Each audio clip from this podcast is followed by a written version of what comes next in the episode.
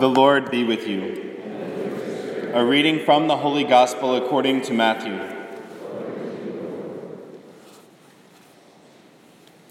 When John the Baptist heard in prison of the works of the Christ, he sent his disciples to Jesus with this question Are you the one who is to come? Or should we look for another? Jesus said to them, in reply Go and tell John what you hear and see. The blind regain their sight, the lame walk, lepers are cleansed, the deaf hear, the dead are raised, and the poor have the good news proclaimed to them. And blessed is the one who takes no offense at me. As they were going off, Jesus began to speak to the crowds about John. What did you go out to the desert to see? A reed swayed by the wind? What then what did you go out to see? Someone dressed in fine clothing? Those who wear fine clothing are in royal palaces. Then why did you go out? To see a prophet?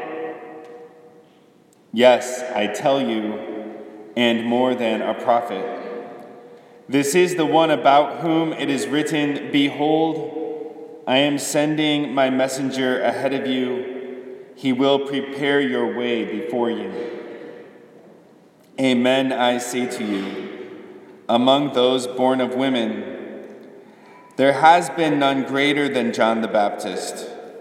Yet, the least in the kingdom of heaven is greater than he.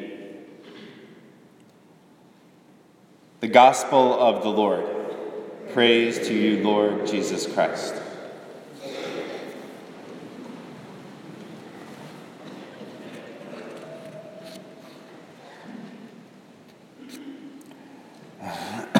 Brothers and sisters, this morning we celebrate Gaudete Sunday, which takes its name from the entrance antiphon for today's Mass, which says, Rejoice in the Lord always. I say again, rejoice. And as in Lent, halfway through this season of Advent, we take time to reflect with great joy on what we are preparing for. That we're halfway through this time of waiting. Know, I remember being a kid, and it seemed like Advent was so long, right? Because you just knew Christmas was on its way. And when Gaudete Sunday would roll around, I'd be like, yes, the pink vestment week. So now that I'm a priest, I'm like, yes, the pink vestment week. But it is a sign of joy and anticipation of celebrating the incarnation of Jesus. And as we focus during the season of Advent on preparing ourselves to receive our Lord in a more profound way,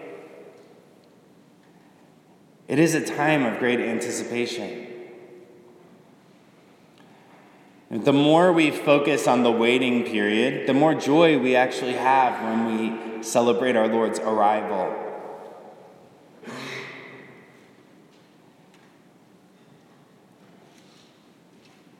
You know, yesterday there was this one football game that's the only game I care about all year long the Army Navy game. And of course, Monsignor Tucker scheduled me for the 5 p.m. Mass. I think I was up here giving my homily, I was recording it on my phone, and my text message went off. It was like, yes. because it had been 14 years of waiting, right? 14 years of waiting and I'm sure that there was great rejoicing for those cadets. You know, it's just a very secular kind of human reality that as we're waiting on the Lord and preparing our hearts for Him, as we wait for any event when it finally arrives, we have great joy.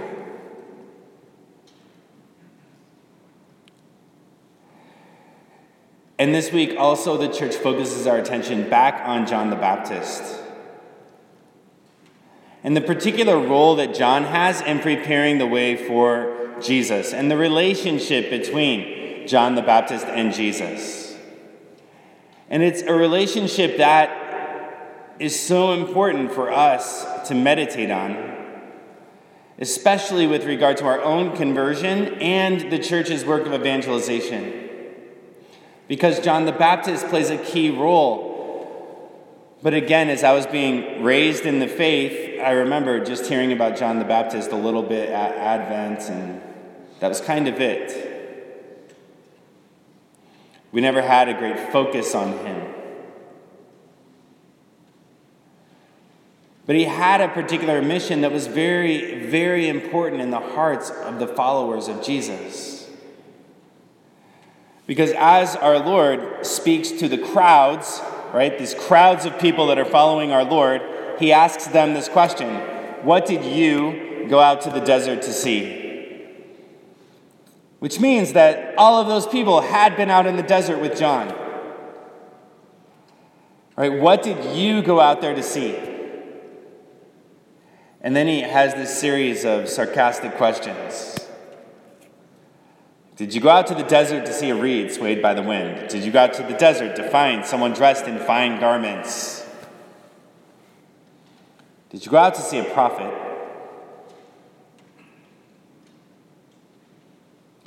And they had gone out to see a prophet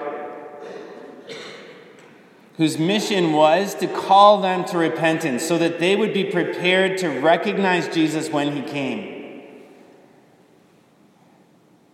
And what does John do? John calls the people of Israel to repent of their sin. And so these people would go out to see John in the desert, and they would really just be sick of their lives. Like, I'm sick of living apart from the law. I want to change my life. I'm sick of being stuck in the sin of adultery. I want to change. I'm sick of being miserable all day long. I want to change. I don't know how to change, but I want to change. And so they'd go to John and they confess their sins to him and everybody else around them. We want to change. And then he baptized them. It was this first movement of saying no to everything that keeps me from the Lord. I'm going to give up every earthly attachment in my life. Anything that gets in the way of me being good, I'm going to say no to all of that. And then our Lord comes. And after his own baptism, he starts bringing healing to their lives. And he fills this space in their hearts that was once occupied by their sin. And as they encounter him in his love and his mercy, and their hearts are filled with love, they're moved to follow him.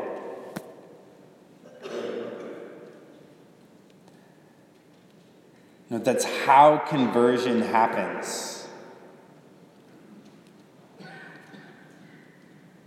And John knew this very well. He knew that his mission was not the end, it was in preparation for something else. He really probably knew all he was doing was getting people to say no to sin and they were waiting on somebody to come to bring healing to the lives of their hearts.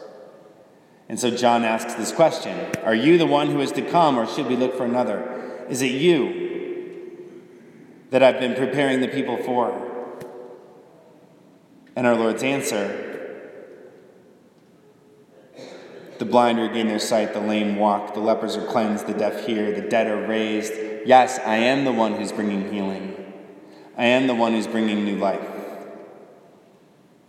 I am the one who's filling hearts.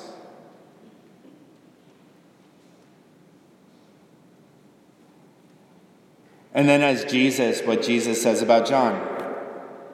He is the one about whom it is written, I am sending my messenger ahead of you to prepare your way before you. And that necessary movement of preparing the way by turning away from sin.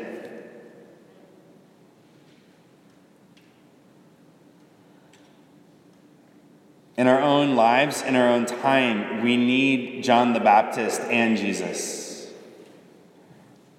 We need John the Baptist before Jesus. If John the Baptist was here in our own time, what would people say when they went to him? I'm just sick of not being happy. I'm tired of being lonely. I'm tired of trying to get through life on my own. I'm tired of endlessly checking a smartphone and just getting more and more depressed because nobody's talking to me on it.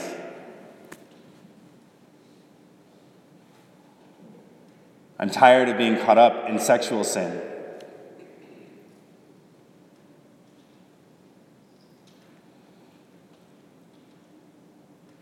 I'm tired of not really knowing Jesus in my life. And he would call us all to do the same to get rid of anything in our hearts, right? Anything that we're attached to in our hearts. Habitual sin, human attachments, desire to control, desire to be independent.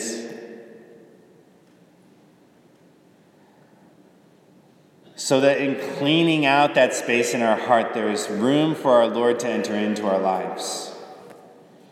Right, room for our Lord to enter into our lives. We need to do this in our spiritual life. We need to do it in our human relationships. Last night, I was at a party at a friend's house, and and I walked into their living room, and I was like, "Didn't you have a TV there?" Yes, we moved it to the basement because I was sick of my husband every time he walked by the TV just being like, uh. And I was trying to talk to him and he'd just be like, uh. So we moved it to the basement. And then her husband said, Yeah, I actually, I'm paying way lots more attention to my spouse right now. And their kids the same. You I know another family, and they actually use their TV like kind of an appliance that you pull out once in a while.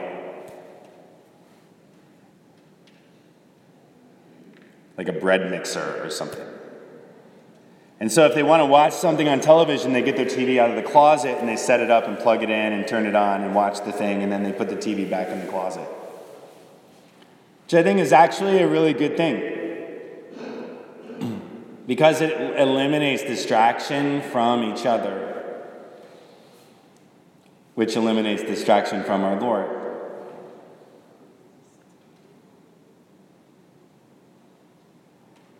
Because our Lord is trying to enter into all of our hearts because he, he wants to occupy our hearts completely. He wants to bring healing and freedom and joy into our own lives. And to do that, we are called to create space for Him. To constantly examine our hearts and say, like, what am I preoccupied with? What do I spend 90% of my day thinking about? because somehow that's taking up space that our Lord wants to occupy in my imagination. And when we allow Him to do that, it's then, it's then that we truly experience joy and we can truly rejoice.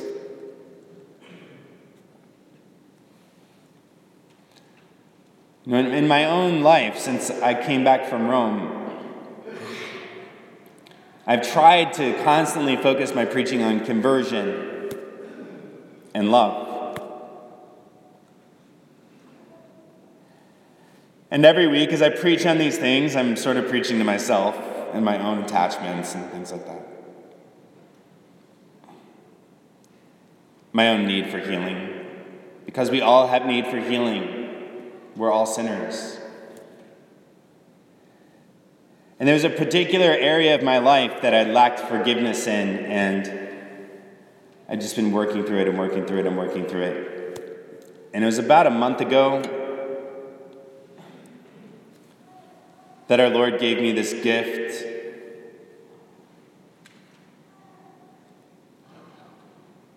Very wise person helped me to organize what our Lord had revealed to me.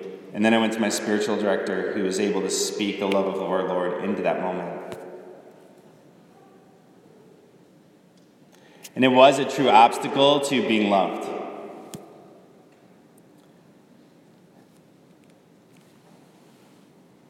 And it was removed. And then I was sitting there with my spiritual director, and he said to me, What do you think Jesus thinks about you and the work that you do and what you're doing in the church? And I looked at him and I said, uh, I think he's kind of proud of me. Yeah, it's hard to say. And then my director looked at me and he was like, Yeah, what do you think of that, father? Like, as if to say, Yes, he is. And ever since then, for some reason in my own life, it's been easier to live in that place of, like, it's okay that everything's okay. Because I have always been somebody, like many of you are, where it's a little more uncomfortable for things to be going well than for things to be chaotic. Right? When things are going well, I'm always waiting for the other shoe to drop or something. How are things going? Oh, really amazing, but that means something bad's going to happen.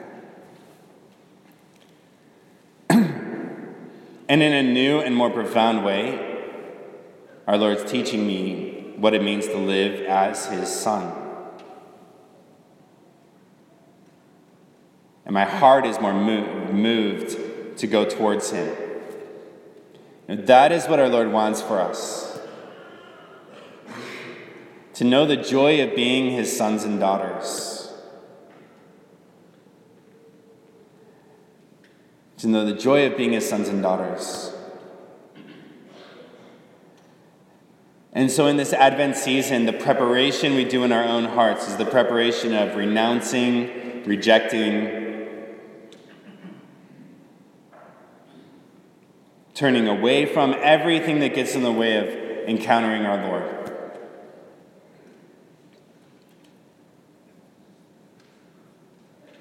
So that our Lord can come into our hearts, just as He came into the world 2,000 years ago, and fill us personally with great joy.